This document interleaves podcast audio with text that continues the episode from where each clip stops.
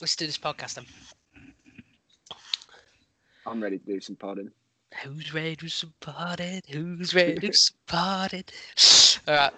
Hello and welcome back to the In Around Podcast. I'm one of your hosts, Will Hunt, and joining me this week, like every week, is Sports Media's number one Joelinton correspondent. It's Mr. Mike Breslin. Hello.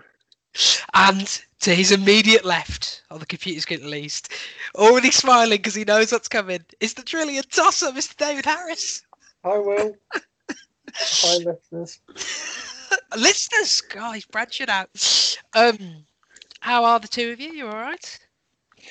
Not too bad, mate. Yourself? I'm okay. Dave, you look like you're at death's door. Yeah, I've been a bit ill the last few days, Will, but I mean, I was looking forward to this podcast, and then another nickname gets thrown out, and I'm not sure. But... You've had a COVID test, Dave? Yeah, tested negative, luckily. So that's not good. For the first time. Oh, staying positive, tested negative. The David Harris motto. So, ladies and gentlemen, you've turned up probably thinking they're probably going to recap the FA Cup. Dear Lord, what they're going to talk about. I'm going to let you in behind the curtain. I'm pulling it back, Dave. Look at me pulling back the curtain. Like I'm some kind of weird mime. Not sure how good podcast content that made. No, terrible, terrible. That being said, pulling back the curtain to us, I don't know about the rest of you viewers, but I've found the FA Cup to be duller than before this year. Like, the early rounds are always pretty dull. Like, I know people were getting really excited to watch Marine play Tottenham, but watching Spurs B team beat Marine 5-0 sort of takes the fun out of it for me. I just really want to see like one of these teams to go full strength against them and just whack them like 14-0. I want to see Harry Kane break the record for goals in a game. That's what I want to see. In fairness, Klopp did try against Villa under 16s. Yeah. I'm not saying anything because Lamps played Havertz and Werner versus Morecambe. So...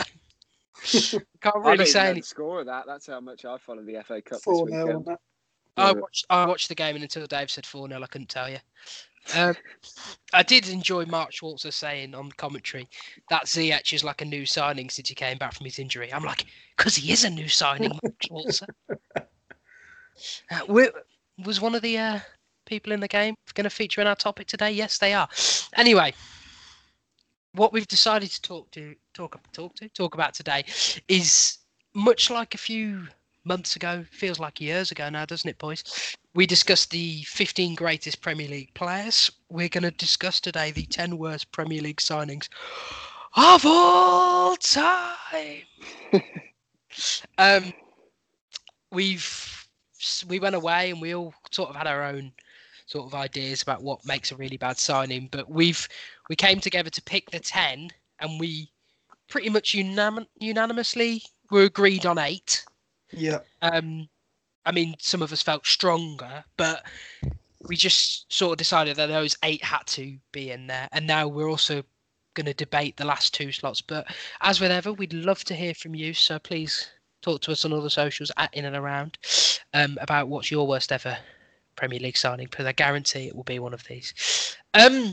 Dave, when you were picking your worst Premier League signings, what were the kind of criteria you were looking at? Criteria I was looking at mostly was financial aspect of it.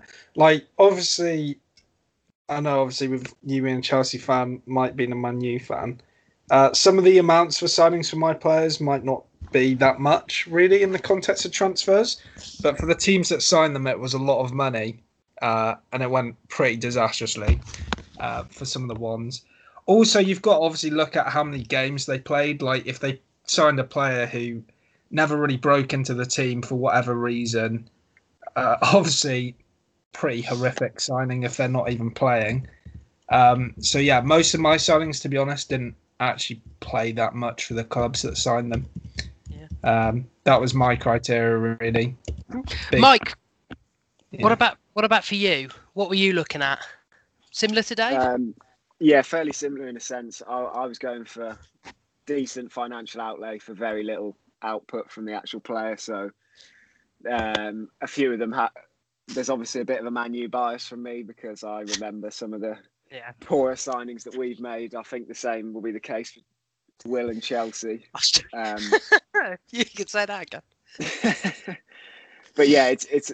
I mainly went down the route of how much it cost the club for what they actually got out of it. Basically, is what I was sort of looking at. It was similar for me.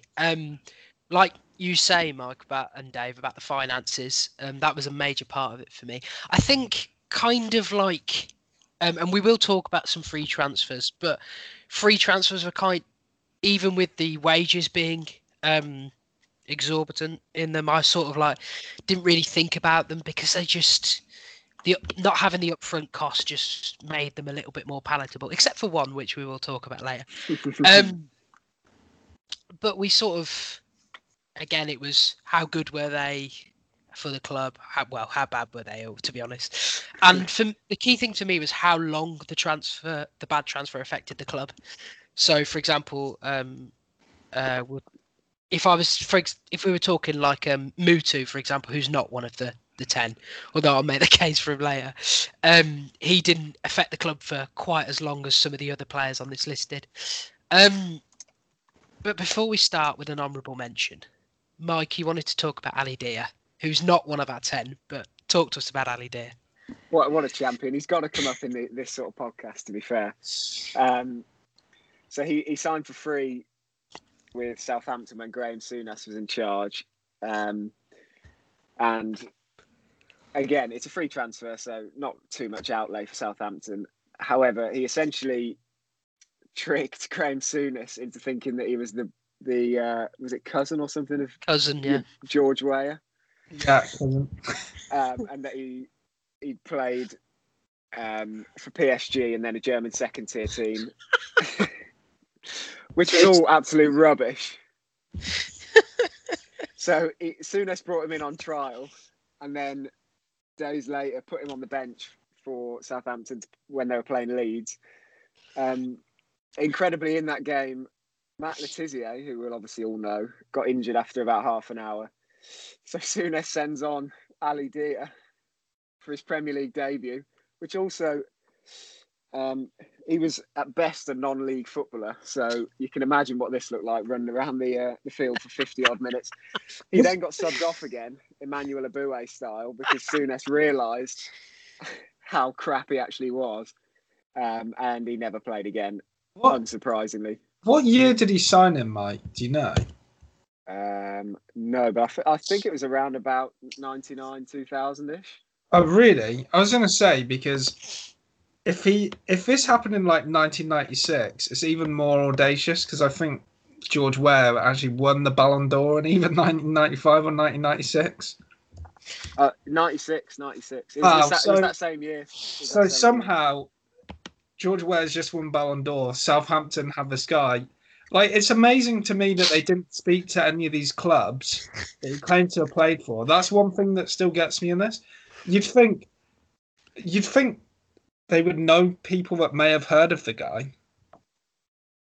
Go on, in that same season, he went on to play for Gateshead. So if you want to know what sort of level he was at, that's where he really was. He made 8 appearances for Gateshead. He then signed for Spennymoor United next year and actually didn't appear for them at all. So that's where his level was.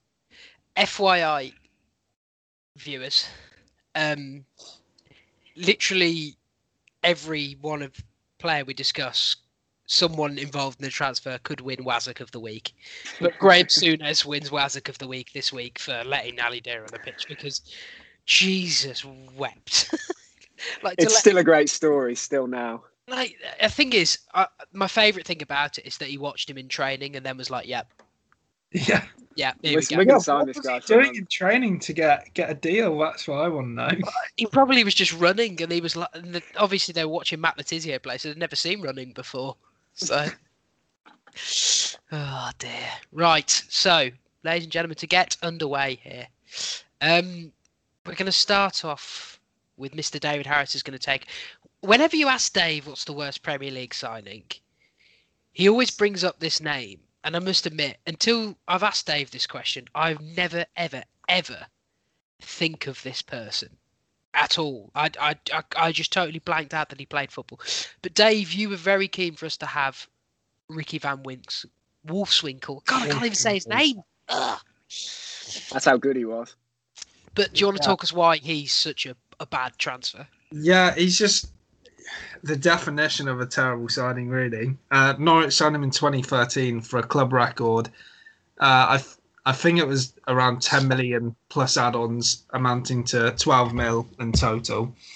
It had a good goal-scoring record, but one of those players where he's not really played in one of the top five divisions before. So when he comes to the Prem, it's always going to be a bit... He's either going to do well or he's going to be horrendous.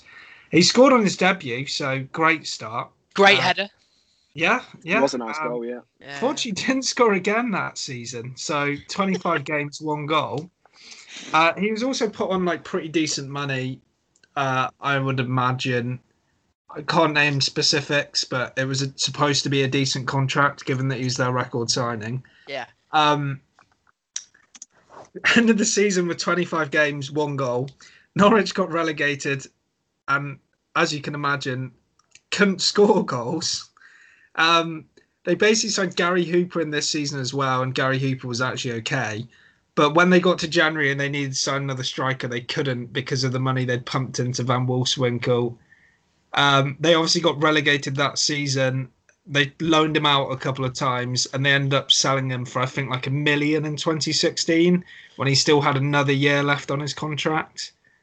I mean, for $10 million isn't huge in context of most teams, but for Norwich, that's a lot of money. Obviously bought him in to do one thing and he couldn't do it, and then made a huge loss on him as well. And the money they spent meant they couldn't look to basically save themselves in that January window. So, truly awful signing, in my opinion. Can I just read you Chris Hewton's comments on signing Van Wolfswinkel? Oh, Jesus Christ. Ricky's profile is a perfect fit for us. He's young, ambitious, and a proven goal scorer. He's an excellent goal-scoring pedigree, and he's a young man very keen to continue his personal progression into play in England. Oh, no. To be fair to Chris Hewton, it was really good. He's got 28 and 55 for Sporting. He had 82 and 188 in his career before he signed at Norwich. They're not bad, actually. That's terrible. That's pretty good. I think a lot of players on this list, you're going to look at them and they're done now as players. But like, to be fair to Ricky Van Wolfswinkel, he's still actually okay. And what's really impressive is he's back playing football, because he had a brain aneurysm in 2019, and he's back playing football now. So he's quite a good story, just in terms of like fighting through it all. But I mean, playing under Chris Hewton at Norwich wasn't a fun job. They never replaced Grant Holt, did they? Yeah, that's my analysis on Norwich. But Mike, Van Wolfswinkel for you, is this the perfect promoted club makes a bad transfer and just buggers it all at once? Pretty much, because I mean, like we just said, it kind of should have worked. And when he scores one in 25 or 28, obviously we say it about teams at the bottom. You need someone who's going to get you goals. If the guy you brought in to get you goals is not scoring any at all, apart from his debut, you're in big trouble. Yeah. I think Norwich only scored about 28 goals the whole season. Well, they were playing under Chris Hewton, so it's not a surprise. That's less than one a game is not going to keep you up. I'll tell you that for free. No. Yeah, it's a good start. I'm going to go second, if that's all right, Mike. Yeah. And I don't know which one for this all day. I don't know which one I'm gonna pick. Yeah, I can think of two. That's between. I'm gonna start with the goalkeeper, because I don't think this is as bad as the other one. So I think we were all unanimous in picking Kepa. Yeah. And I think with Kepa, so the money's obviously a fact. It's a record for a goalkeeper. It's like 70-odd million.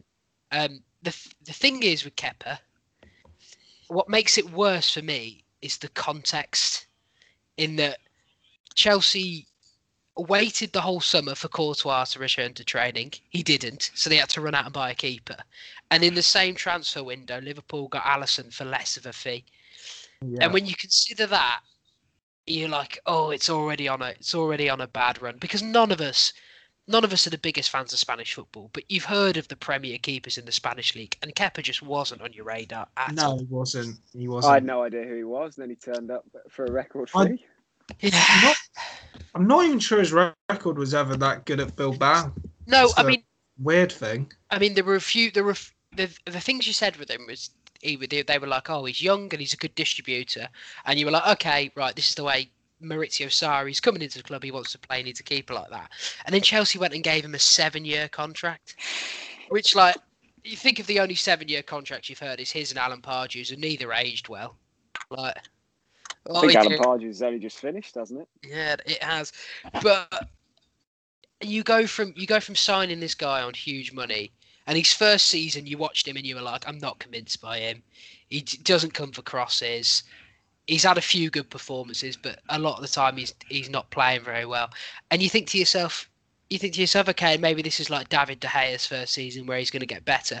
And then the next season, one of the worst goalkeeping seasons I've ever seen. I came on here and I was sick of him every week. Honestly, Kepa was enough to make me not want to watch football.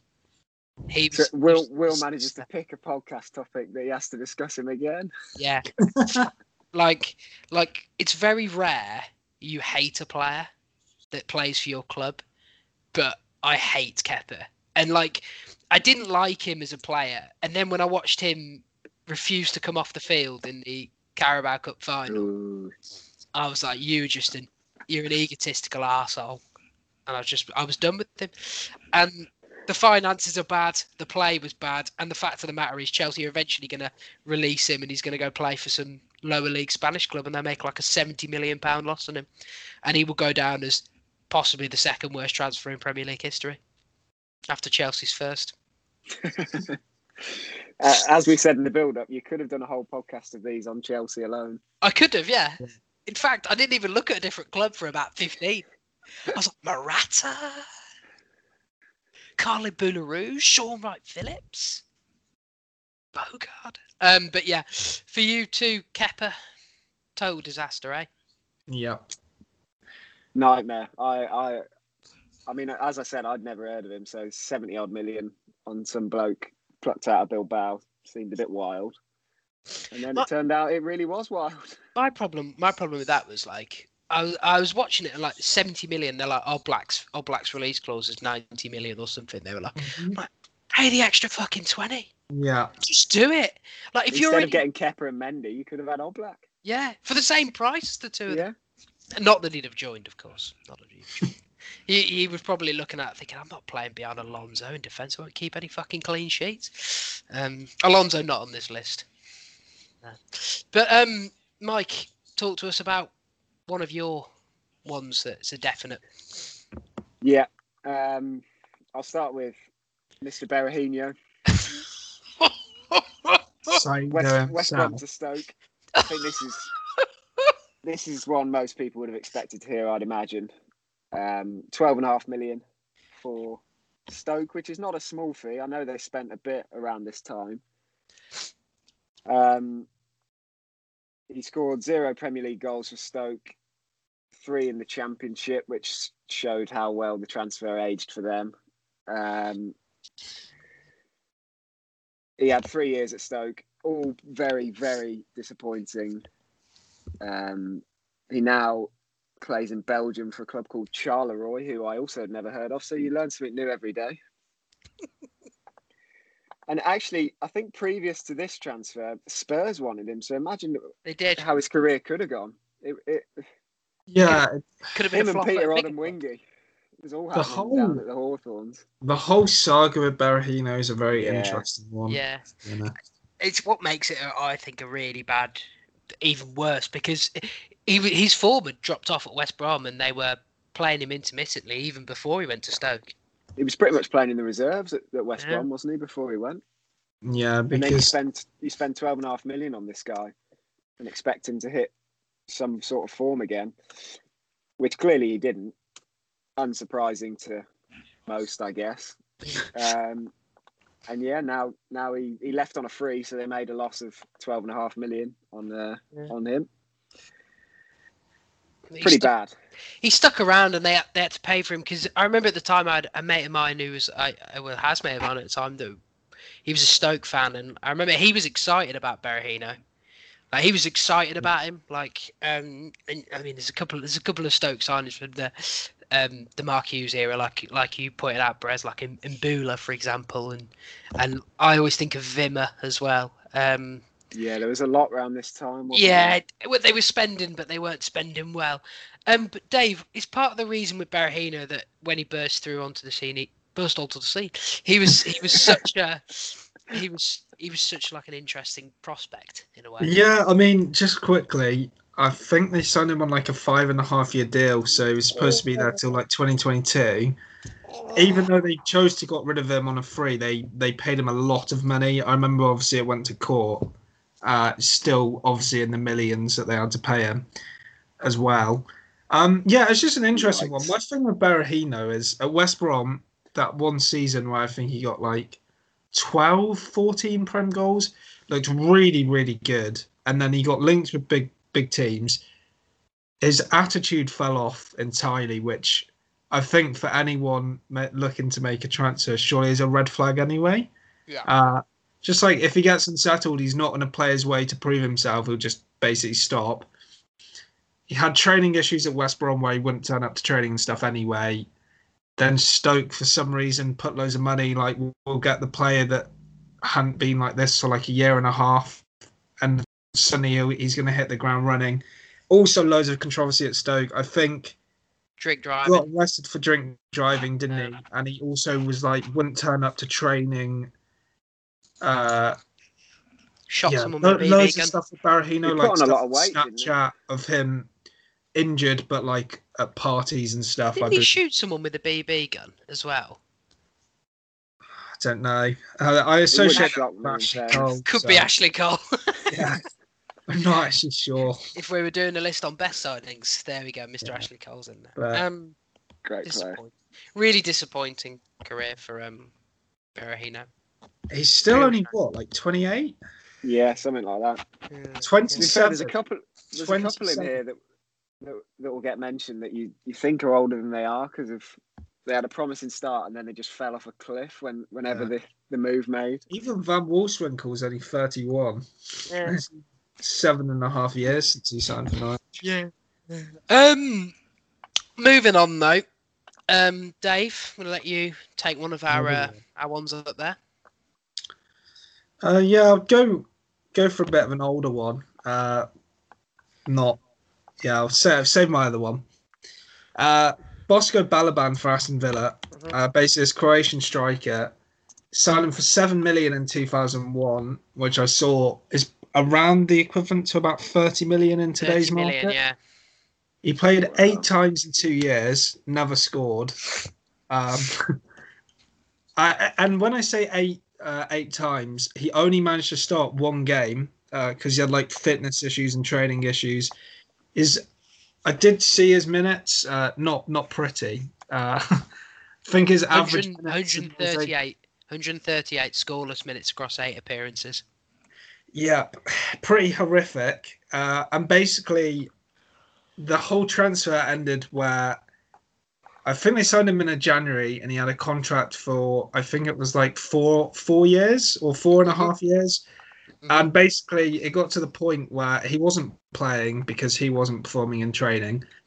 And they had talks with him and basically said, if you don't, like, I don't want to play for the first team. I just want to stay in the reserves. And he threatened to stay in the reserves. So they had to like go to court to basically pay him out of his contract. And he left on a free transfer. December 2003. I think he went back to Croatia, and I don't believe that he ever really resurfaced at any top club, which shows you like when I say top club, not even any real top division. So it sort of shows you his pedigree anyway when they signed him. And I know he had an interview with 442 where he basically claimed that it wasn't his fault, like Villa signed his player and wouldn't play him, but obviously, when a player's only starting once in 2 years, I think there's the trainings. Yeah, he must have been terrible. I think it's quite an interesting one this one, because he's it's obviously like when we were talking about Van Wolfswinkel earlier about the hallmarks of a mistake a club makes, and it's almost like the checklist of things where you go, oh no, that's probably not going to be a good one. And you look at, he's coming from the Croatian league, and it's like it is a tough adaptation from over there to over here. For example, it's quite the step up. He was quite young. He was 22. There was a managerial change as he got there, and you're like, oh, this is just. I know he puts it on Villa, and I'm sure he probably didn't cover himself in glory with the end. But I think this is an example of like how we look at some of these players, and like kind of like with Kepa as well, where a lot of this is just the problem of the recruitment department and the scouting department as much of the players, because like what a disaster to sign a player and then for him to play 138 minutes. If you're going to spend that much, on a player, surely you do a bit more due diligence, and you've got to find a bit more about these people. 30 million for Villa at the time was 7. It was what it was, the equivalent of. Yeah, I mean that's a big outlay for Villa. It's a lot of money. Dave? They also put him on 20k a week at the time, which back then huge money. Sort of shows how particularly how at that age it was. Yeah. Particularly at that age, like it just goes to show you that you read the behind the scenes of like scouting and buying a player now, and it's totally different, isn't it? It's completely different. You just look, you like again. If we're not sponsored by them, but go and read The Athletic and some of the articles they did on some of the summer's biggest signings, like, and the depth that these players go, the recruitment departments go to with like psyche valves and things like that. It's very interesting. Now, do you want to talk about a scouting and recruitment department royally buggering it up? Yes. Right. That's what we're here for, pretty much. That is what we're here for. You going or am I? Because we can both do this one. I'm going. Picture, Mike. I want you to picture something. It's the summer transfer deadline day. A younger Will is there looking at his phone, thinking, Chelsea just coming off a league title. Where do they need to strengthen? Well, realistically, we could do with a better left back. We've been linked with Alexandro. There's talk of it going through. 60 million, bash, be really good. Would catapult the team. Instead, I look at my phone, Mike, and I'm seeing Danny Drinkwater signed for Chelsea for £35 million. And I'm thinking to myself, that's a lot of money for a guy there was no market for. That's a guy. But I'm like, and then you do what you do. You do what you do as a fan. You try and sell the transfer to yourself. Like, you try and go like, well, no, yeah. Yeah, well, yeah. Well, let's see if we can do this. Like, I remember when Ross Barkley signed the same window, I'm like, oh, he's still young. Good fee, got potential. That's not bad. The only thing that the Chelsea journalist could get for Danny Drinkwater was, yeah, he's an okay player, and he did well in a 2 with N'Golo Kante before. But Chelsea have already signed Bakayoko to play in a 2 with Kante. Chelsea have got Fabregas to play in a 2 with Kante. What are they doing? And I think that was the whole thing about Danny Drinkwater's career. Like, he had one moment against Stoke, who were woeful, where he scored this outrageous goal, but he barely played. He just flitted with being injured, and then the next season, Maurizio Sarri was like, "Well, I don't fancy you, and you're out of here." And since then, he's literally sat in the reserves every year, collecting 100k, and we've got to the point where on these last 2 loans at Villa and at Burnley, he played so badly and then got into trouble with drink driving and beating up people in clubs that Chelsea can't get a loan for him anymore. Chelsea can't get Danny Drinkwater out that club, tries they might. Literally all he does now is comment on the other Chelsea players' Instagrams. That's all he does. So he's professional for. And kicks out as 16-year-old Spurs player. Yeah. Like, he gets sent off in reserve things. That.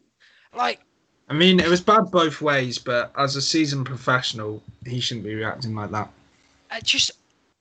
The Danny Drinkwater thing is it's emblematic again of like really bad recruitment policy. I'm just thinking we need to just get players in the door, short-termism. What are we doing? Like you think to yourself, like, who did they ship out on loan so they could sign Danny Drinkwater in a two?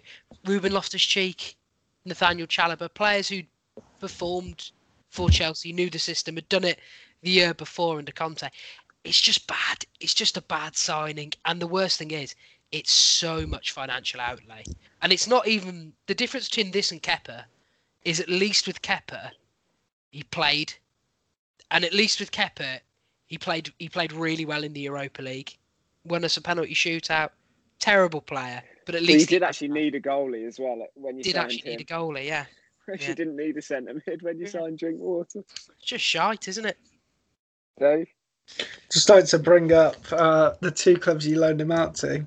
At Burnley, didn't he get in a fight in a kebab shop or something? Yes, he did. Home. And with Villa, he ended up either headbutting or punching Jota in training. So, really all-round great guy. we actually had an in-and-around trip for Danny Drinkwater's debut, didn't we? We saw him play against Man City at Villa Park. They lost, was it 6-1? 6-1. 6-1, yeah. He was dreadful that day as well. That was a sign of things to come. Yeah. Good grief, he was bad. But like when the only reason for you signing him appears to be he played well with Kante 3 years prior, like something's gone wrong. Something's gone horribly wrong. That to me is I can't look past it. I just think it's woeful. But Mike Breslin. Talk to me about your other one. Yeah, it's hard to follow that up, especially with a free transfer, which I'm going to try and follow up with. Not a free transfer, technically, because they swapped him, didn't they? Yeah, okay, so kind of a free transfer, kind of a swap deal. Mr. Alexis Sanchez arrived at Old Trafford. Oh, no. In exchange for Henrik Mkhitaryan going the other way to Arsenal. Now, I will just point out before we start on Sanchez that neither of these moves worked out for either club. No, that's very true. But Sanchez was certainly the worst, given the wages that he was on. I believe it's been reported up to around $400k a week. I'm willing to settle about 350. We'll go with.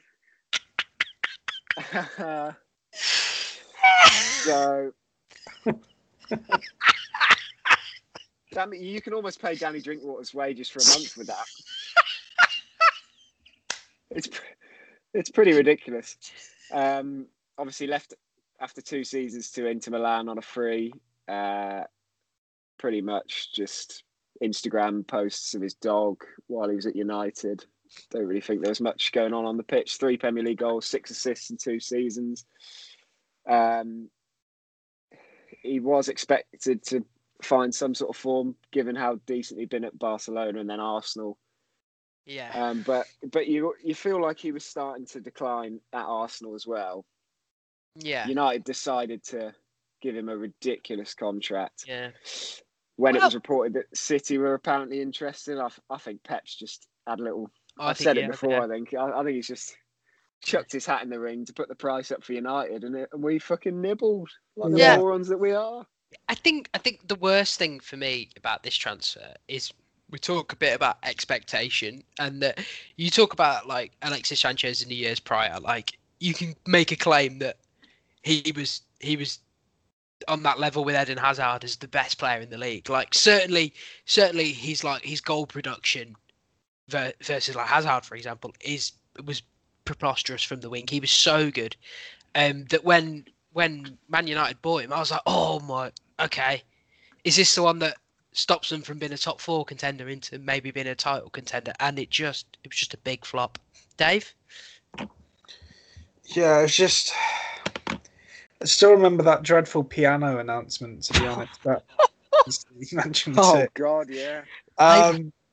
Yeah, it was just the fact there was so much, free transfer, but arguably at the time, well, I'd imagine at the time probably made him the highest earner in the whole league, and then you didn't really get any sort of bang for your buck, if you like. He just wasn't very good at all. Disappointing, really, because I used to like Alexis Sanchez at Arsenal, but yeah, and you've let him. He has left the club, right? Finally, or is he still out on loan? No, I think he went on a free. He was loaned there first, and then I think he did go on free. I assume we're probably paying part of his wages because I don't think Inter will be a. So do you want to know? We're still trying to pay off that bloody transfer. They were paying him £200k a week when he was on loan in Europe for Inter. Yeah, and I don't see why Inter would accept anything less than that. Still. Well, yeah. Do you want to know what his contract was? Go on, Will. Really. $391,000 per week, with $75k in appearance bonuses. No. And the $1.1 million annual bonus. Oh my word! He scored 3 Premier League goals, like you said. Oh my God! But the thing was, he didn't fit into any style of play. Like he just didn't suit that counter-attacking style that United would sort of trying under Mourinho, but then also even made even worse under Solskjaer. He just didn't suit it. It was one of those. It felt very much like a Galactico signing, in a way. If he plays twice a week, it's over $500,000. A week. Imagine if he scores a goal too. Well, it didn't happen often, but yeah, luckily for United, that didn't really happen. Well, I think the other thing with this transfer is, you remember at the time there was all this talk of like, oh, he doesn't really get on with anyone in the dressing room. He's just a bit of a weird bloke. Well, no wonder if he's getting $500,000 a week. Yeah, it's just you want to talk about, like, again, doing a podcast like this just on a team. United are probably number 2 in the league for this. Oh yeah, you could do a podcast on us as well. Yeah, but who did the best at this move, do you reckon? Arsenal or Man United? Where is Mkhitaryan now? He's playing at Roma. He's still there. Playing at Roma, right? Did they get a fee for him or?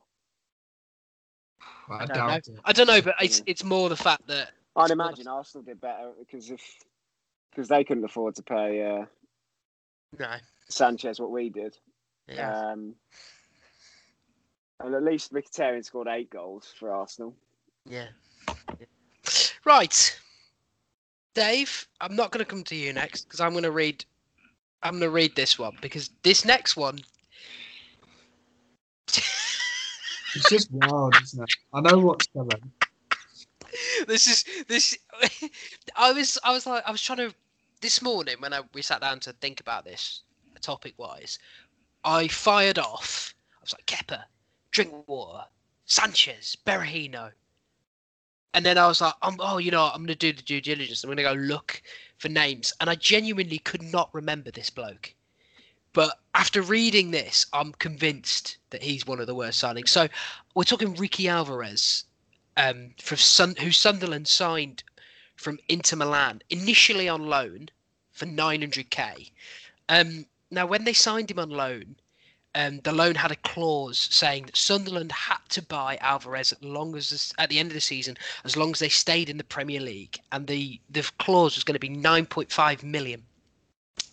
Now, when they signed Alvarez, for some reason he was able to pass his medical despite having a dodgy left knee, and then as soon as he got to the club, he played 13 games, and then he had an injury to his right knee. Sunderland stayed up. But after staying up, they said the transfer was voided because the right knee, the problems had actually come from the left knee, and that it should have been caught in the medical.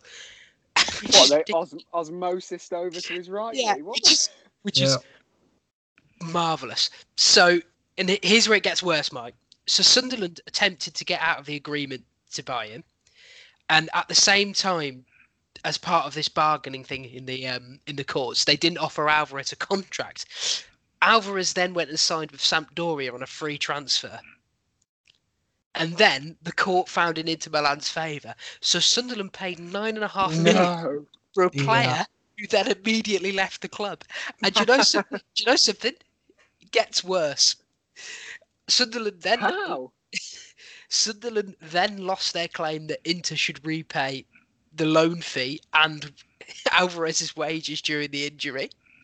And then one of the Let's Start, you know, like a Football Manager play. Well, you've seen it on Football Managers, where most of us are familiar from. Players who used to play for clubs, their old clubs get back fees, like small percentages in transfers for developing the player. Velez Starfield, I believe they're called, sued Alvarez, sued Sunderland for $350,000. On top of this, and then finally, because Sunderland hadn't had a bad enough time, Alvarez himself took him to the Court of Arbitration for Sport, and sued the club for a loss of earnings. And but what? How could he sue them? Even better, because he argued that first half of that season, whilst his contract was under dispute, he lost money basically, and it was Sunderland's fault. He couldn't play for someone else. It was ridiculous. But interestingly enough, Sunderland are currently suing their former club doctor for $13 million to try and recoup some of the earnings. But I'm not sure the club doctor's going to have that lying around, to be honest. No. But so you want to talk about the worst transfer? The financial implications of this are disastrous. Like most of us have seen Sunderland Must Die. I'm calling it Sunderland Must Die, because that's exactly how I felt watching that. Most of us have seen it. It's not very good.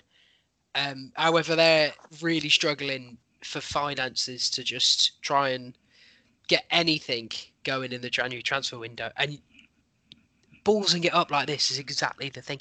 But it's just incredible. What year was this? 2015. It's just incompetence. No way. He was a good player before, right? He was at Inter, Inter's first team. Yeah, but they signed. He had a slightly dodgy knee. They still signed him. Fair enough.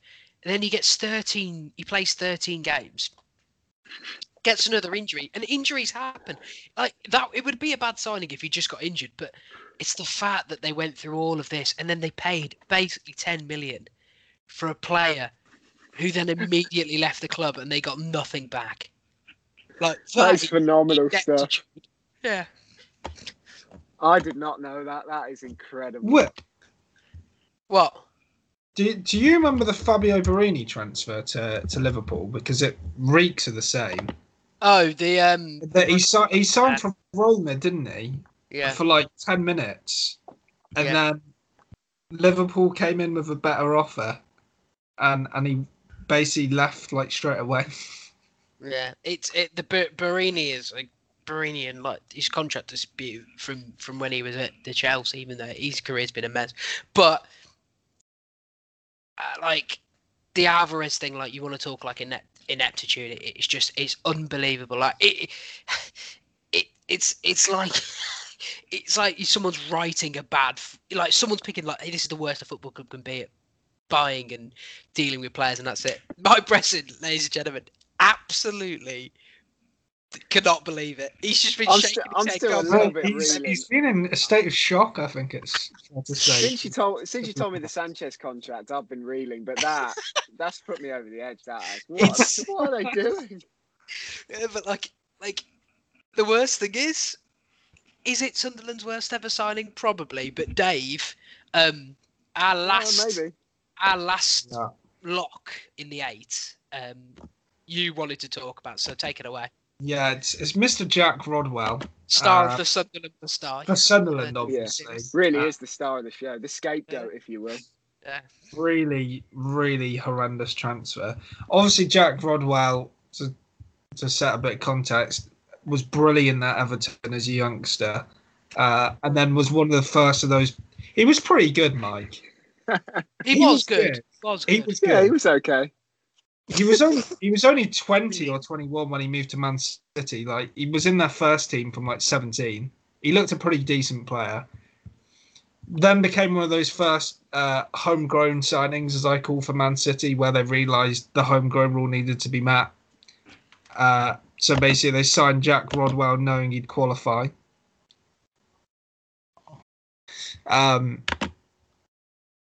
So signed for Man City, obviously didn't really play much, but given the player that he was, there was still a lot of promise around Jack Rodwell.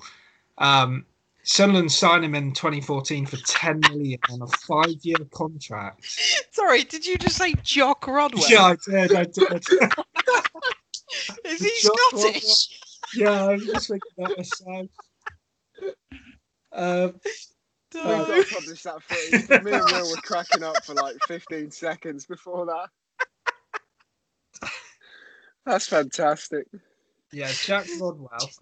Rodwell, thank you. Jack Rodwell signed for 10 million on a 5-year deal. 11.3. 11.3. Wow. £70,000 a week. £70,000 a week. Big wages. Didn't play well for Sunderland, it was fair to say, in the Premier League. They eventually got relegated, having basically scraped staying up for a couple of seasons. I think even Di Canio, I think it was even the Di Canio era, what we're talking about here. Then was in the Championship, basically didn't play because the club wanted him gone. All of those familiar with the Sunderland Must Die documentary, basically they wanted him out of the club, and the board sat him down on the January transfer and they were like, look, Jack, we'll pay you off. Was it Martin Bain at that point? Yeah, it was Martin Bain. Oh, yeah, I think so. And he's like, yeah, basically we need you off the books. When he finished QV in his tight sweaters. My God. But just a quick side note. Settlement make, pay him off. And then basically he was like, no, I want to see out this contract, which I think most people would on 70K. So. When he knows he's not going to get that anywhere else ever again. Eventually led to him leaving at the end of 2018. And because he left then, there was still at least one more year that they had to pay him off. So they paid him off hell of a lot of money. And yeah, in that time, as documented, they couldn't even dip into the transfer window in the season when they got relegated to League One because Rodwell's contract was taking up a lot of resources. So yeah, horrendous. Rodwell basically helped cause a double relegation. Don't think many signings out there are as bad as that one. But again, all Sunderland's fault because they didn't put. They knew they were struggling at the bottom of the league, and they didn't put a clause in his contract that would reduce his wages from 70K. So, but they were faced with paying 43K. A week in League One, and they somehow got Rodwell to agree to cancel his contract. And I don't know about the two of you, but when I watched that documentary and they were making out Jack Rodwell to be the bad guy for not cancelling his contract, I was like, this is shit. Like, I totally understand why. Like, you agreed to pay him that money. You should pay him that money. And sort of like the PR kind of move they did against him was it's just a bit. I didn't like Sunderland before, but it just was nasty and shit. Yeah, no, that was grim. They signed him to this contract. What's he supposed to do? Just rip it up just because he's a nice bloke? And he knows that he's not going to get offered that money anywhere again. Although somehow he's at Sheffield managed United. To get a move to Sheffield United. Maybe we should have seen their demise coming. They're signing Rodwell. Wherever he goes. What, you like 29 or 30? Pretty well. Yeah, 29. I think. But we laughed earlier when Dave said brilliant, but like you talk about Jack Rodwell's potential when he burst onto the scene. he had potential, like he had real lasting potential, and everyone thought he was good. And then when he signed to go to Man City, everyone was like, "Why has he done that? Like, why? It's bad." Should have stayed at Everton. Yeah, should have stayed at the Ev, as they say. Yeah. Before we move on to debate the last two remaining spaces, just quickly on Sunderland till I die. Best moment of the entire series is when someone calls Chris Coleman a prick, and he says, "How can I be a prick? I'm a married man with 3 kids." Yeah. It's so good. Like, I'm definitely rewatching it after this. Like, I remember watching that, and then watching the second series, and like the EDM continues to blast bit is great, but nothing compares to that. I'm a married man with 3 kids. Really that good. About music and stuff, gold, absolute gold. Apparently, there's a QPR documentary on Prime with Warnock. No, and really? Apparently, it's really good. Like, it's just pure wall-to-wall drama. So I'll be watching it later on. I need to watch. In that case, I know what I'm doing after this. Because, when I saw that Tottenham had Marine, I'm like, that might be the best manager to have in a documentary. But I think Warnock might take the biscuit. Mr. David Harris. One thing, lastly, with Rodwell, he was already injury-prone before Sunderland signed him. He had a few high-profile injuries at Everton, a couple that kept him out for a few months, and he didn't really break into Man City's team, but he was also injured for a lot of the time he was there, so it makes it an even worse signing. Mike has since found the documentary. He's really excited. What's it called, Mike, for all the viewers? It's called The 4-Year Plan. It was made in 2011, so God knows what they thought they were going to do in the next 4 years. It's going to be prime Warnock. Yeah, it's going to be real. So, two spots, lads. Should we rattle through a few names and then debate them? Yeah. Or actually, no. Who do you think, Dave, we should put in at number 9? Number 9. Who's your best one that you think should be in? It's a tough one, Will. There's two. Nah, I've already whittled it down to 3. Give me some time. Mike, there's 2 spots. Who do you think we should be putting in? Okay. My best 2 is Janelli and Bula for Stoke. Mm-hmm. And yet another Stoke one. And Juan Sebastian Verón to Man United and Chelsea. He's a double whammy. You are a disappointment. Whammy.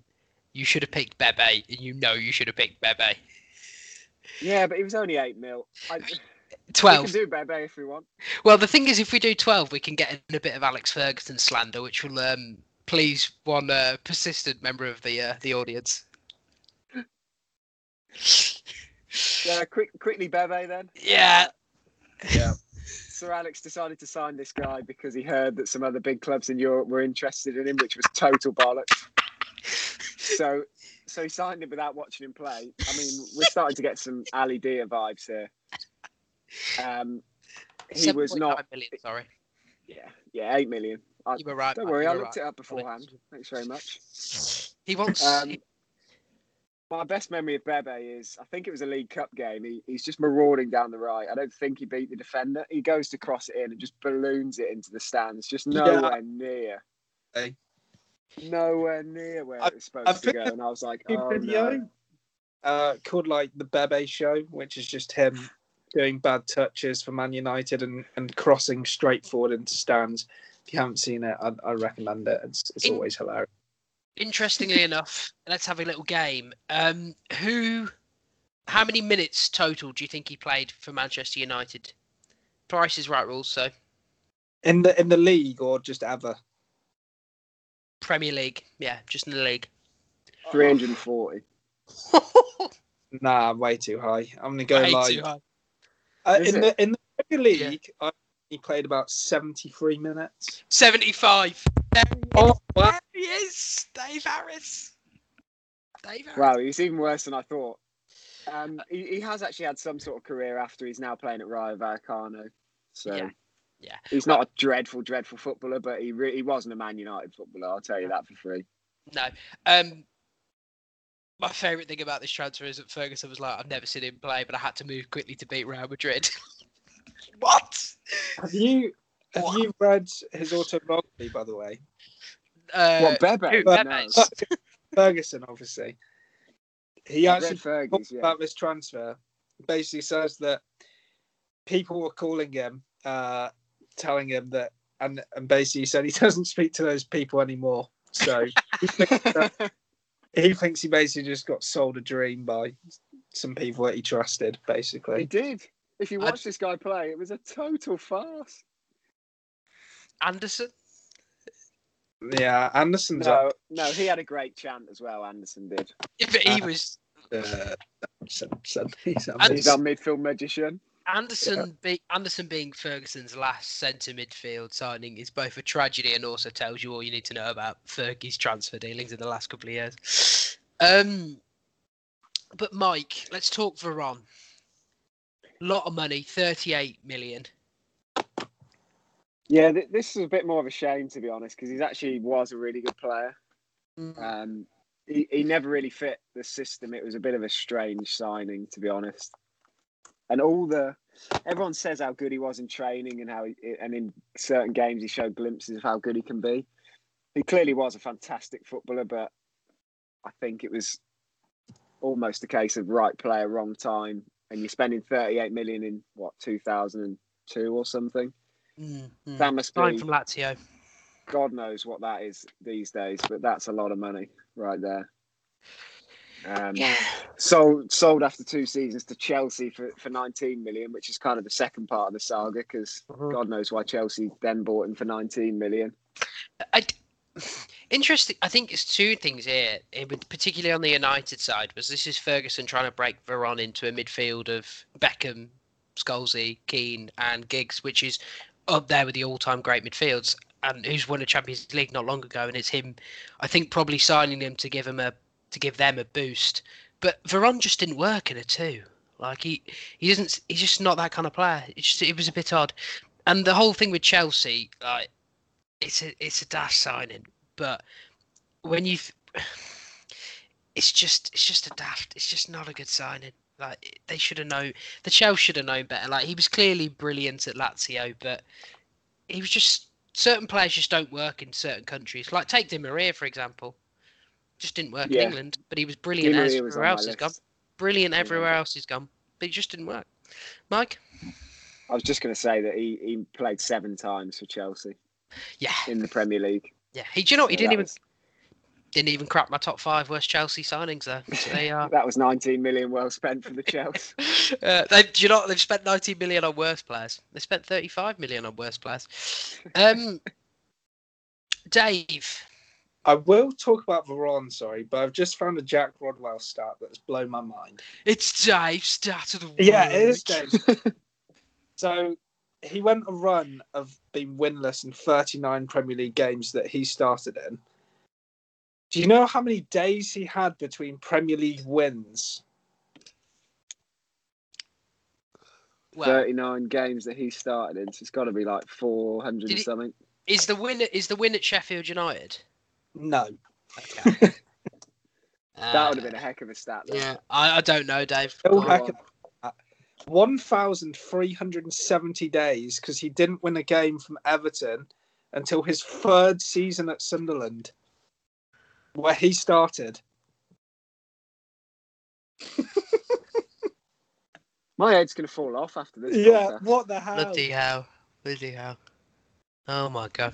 Anyway, on to Varane. Great player. Just, never fit either of those teams. Just a weird one that didn't work out. Okay. So Varane is thereabouts for being in. Dave? Yeah, I've got 2 others I'd like to put forward. Okay. I think I can't not put in Danny Osvaldo for Southampton. Already a hothead. Like, he basically left Roma because he got in a full fight with Eric Lamela in training. So they knew they were basically signing a problem child. Signed him, scored 3 goals, didn't really deliver much on the pitch. And then a training ground dispute, headbutts at the time club captain Jose Font. Never played again. They signed him on a 4-year deal and he was on a lot of money. I believe it was like 50k a week, 60k a week. They actually released him halfway through the 4-year deal just because they'd rather pay him off. Somehow he got loan moves to like Juve and stuff. Not really sure how. But yeah, truly awful signing. And especially at the time, Southampton, they pretty much just come up into the league. They needed to make signings that were going to help them build the team, and they decided to put loads of money into a striker, and God, it went horribly wrong on probably every level you can imagine. Dear Lord. There's some great stories behind some of these. Some cracking stories. Your second one, Dave? Yeah, I was going to say Alfonso Alves, but I can't look past Mario Balotelli to Liverpool, just in the context. They spent 16 million, which in itself isn't actually that bad a fee for a team like Liverpool. But when you contextualise... 18. Was it 18? 18, yeah. Okay. But in 2014, they obviously brought him in to replace the huge hole of Luis Suarez leaving. Balotelli had been playing well for Milan, looked on paper a decent enough signing. He scored 4 in 28 and only 1 in 16 in the league. Had issues where wasn't really fit, like it wasn't even injuries, like he just wasn't getting himself fit. And they ended up allowed to leave on a free to go to Nice. And the context of him coming in at the time, after a weird spell at Man City, maybe looked like he was actually going to hit the potential that he'd had, and somehow it was just terrible, wasn't he? Absolutely terrible. Going to return to the best Premier League stat of all time. Balotelli's one assist is to set up Aguero for the title-clinching goal. That's my favourite stat. Balotelli's a good one. It makes made worse by the context of replacing Luis Suarez. I have 3 I want to mention.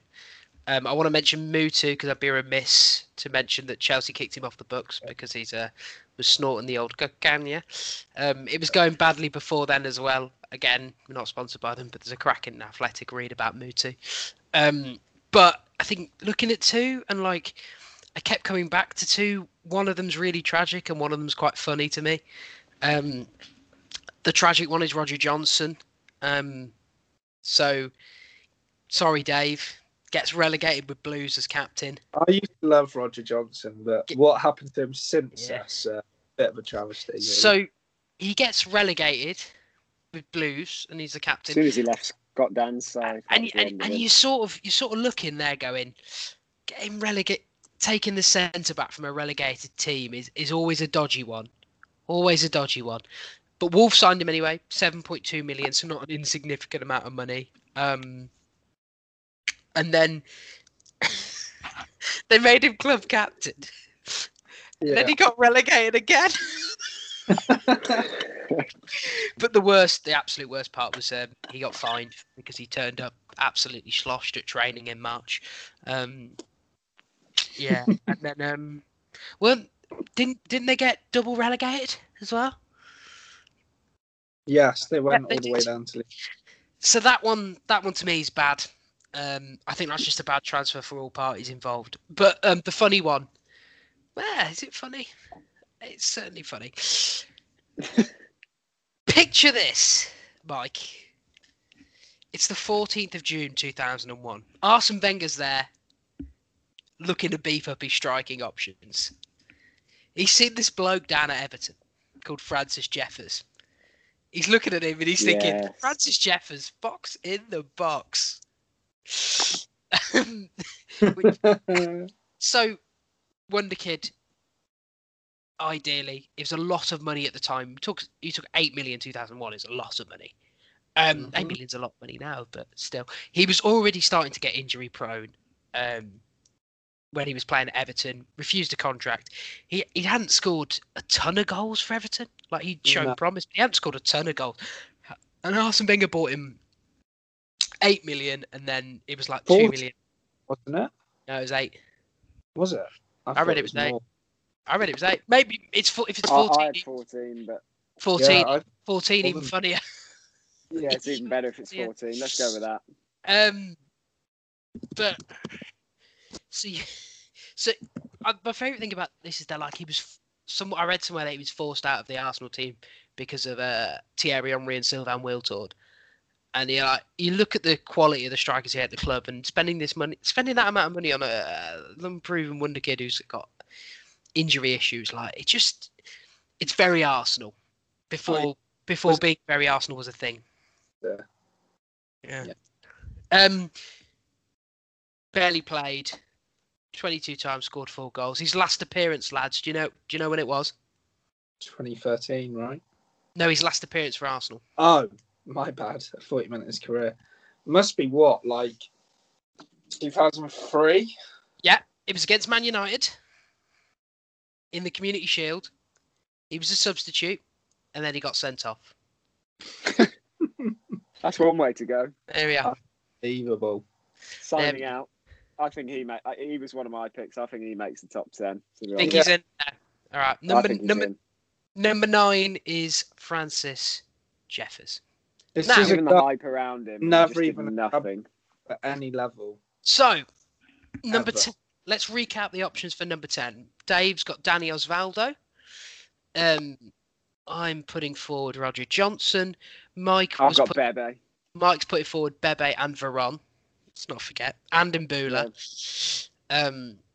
I forget Mbula. He was bad, but Dave, who was your other one was Balotelli. Now, between those, what do we think? I like Osvaldo. Yeah, I think Osvaldo, to be honest, and the whole nature of that he never really played, huge disciplinary issues, and then having to pay him off 2 years of a lucrative contract after him wasting the first 2 years of 4 years. Yeah. I think that's up there. 13.6 million, a lot of money for a promoted club. I'd go with Roger Johnson, but I like him, so I can't put him in there. Yeah. Got Dan's partnership. The Roger Johnson one's just tragic. It doesn't fit. Yeah, that's sad. Yeah. I think Osvaldo makes it. Welcome to the top 10. Okay. And to recap, in no particular order, the 10 worst Premier League signings ever. Kepa Ariza Balaga, Jack Rodwell, Danny Drinkwater, Ricky Van Wolfswinkel, Alexis Sanchez, Saida Berahino, Ricky Alvarez. I'm so glad we did this podcast just because that story's brilliant. Balaban, Francis Jeffers, the Fox in the box, and Osvaldo, Danny Osvaldo, who looked a bit like Johnny Depp. Yeah. He looked like he'd just got off at Pirates of the Caribbean. He does music. I think Danny Osvaldo. Of course he does. Let's not. Mike, if you could remove anyone on there and replace them with someone, who would you remove and who would you put on? Bebe's in for anyone. It doesn't matter who. Dave, likewise. Mike doesn't like. Give it like a year or two of what he's currently doing. Joelinton's on this list. No, Joelinton's not on this list. He is 40 million. 40. Speaking of which, we go to Mike Breslin for our Joelinton report. Yeah, he played left wing this week against Arsenal. 6.6 on who scored. Providing Andy Carroll with some crosses, I assume. I didn't really. No, Mike. So much Andy needed. Carroll would have had a brilliant chance to score if Joelinton had passed the ball any of the 5 seconds before he chose to. It was vintage Joelinton. All he had to do was slide him in. Andy Carroll's on his left, plenty of time, big angle. By the time he played it, Andy Carroll had about his sight on goal must have been about an inch of the fucking thing. Oh God. Sounds like a hater talking, to be honest. That's just mate. You're watching a different game.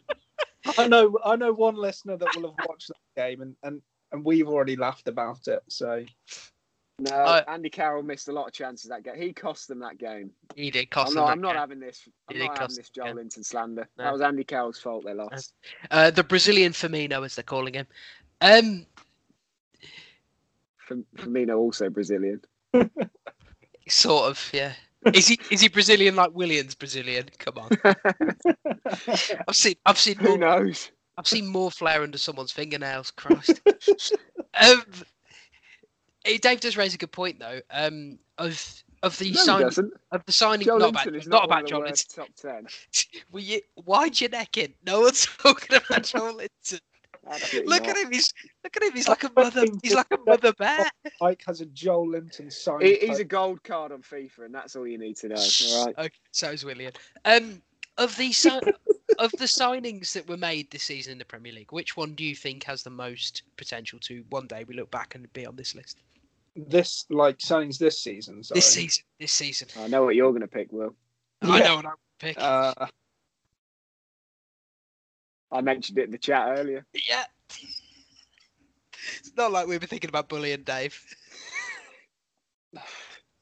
I'm trying to think, to be honest. All right. Mike, have you got one?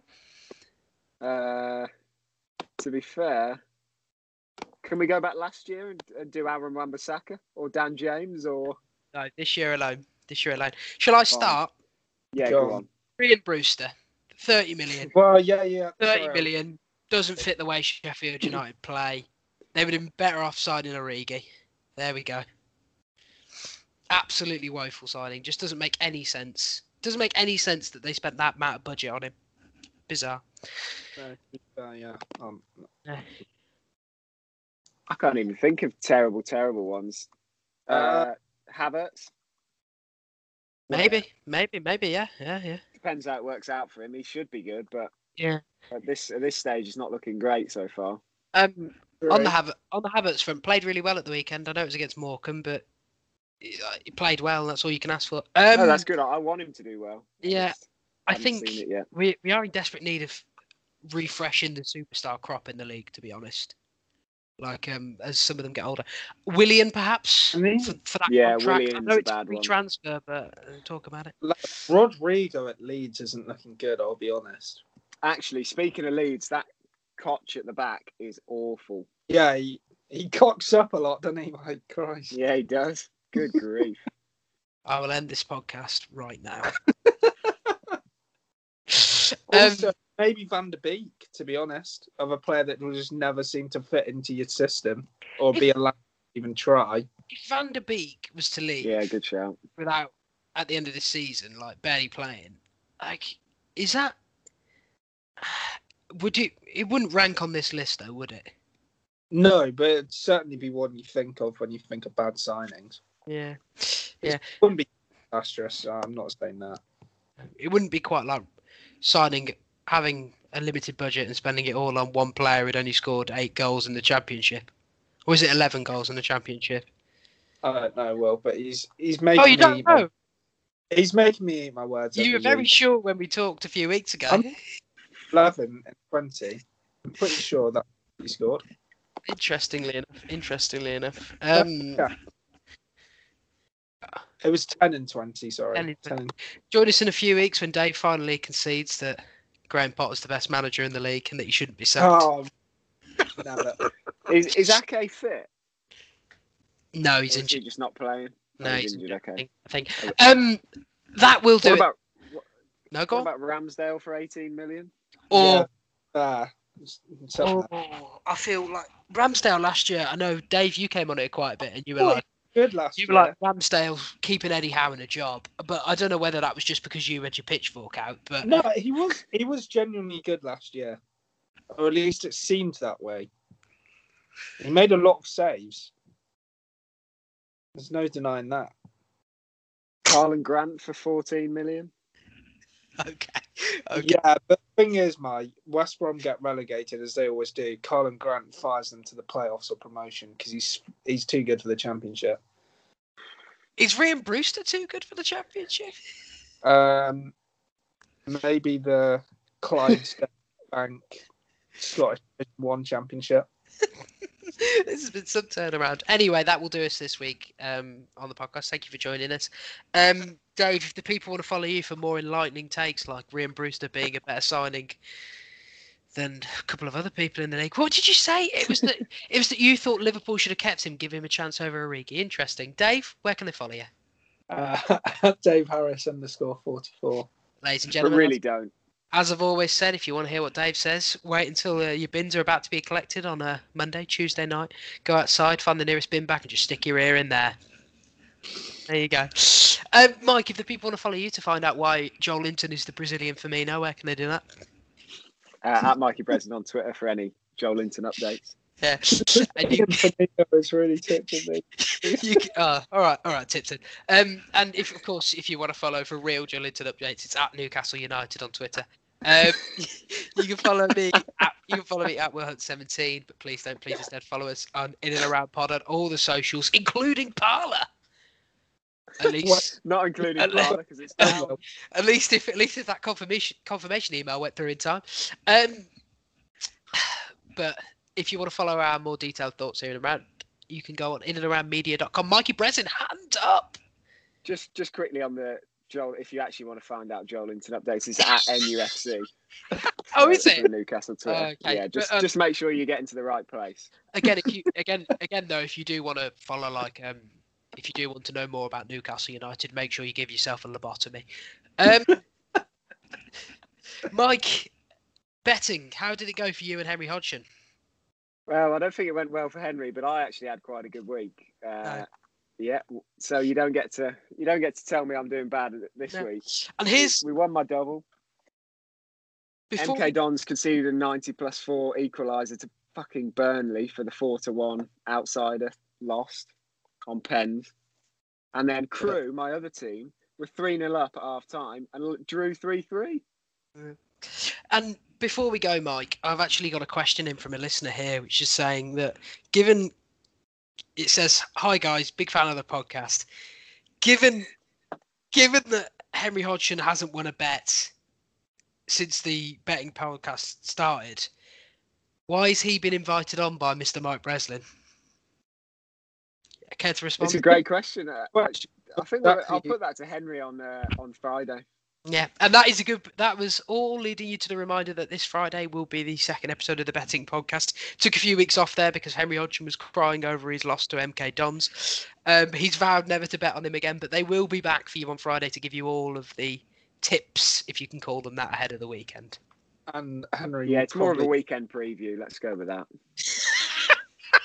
Totally change the name of it. But until next time, stay safe and get angry about the Danny Drinkwater transfer. See you next time. See ya.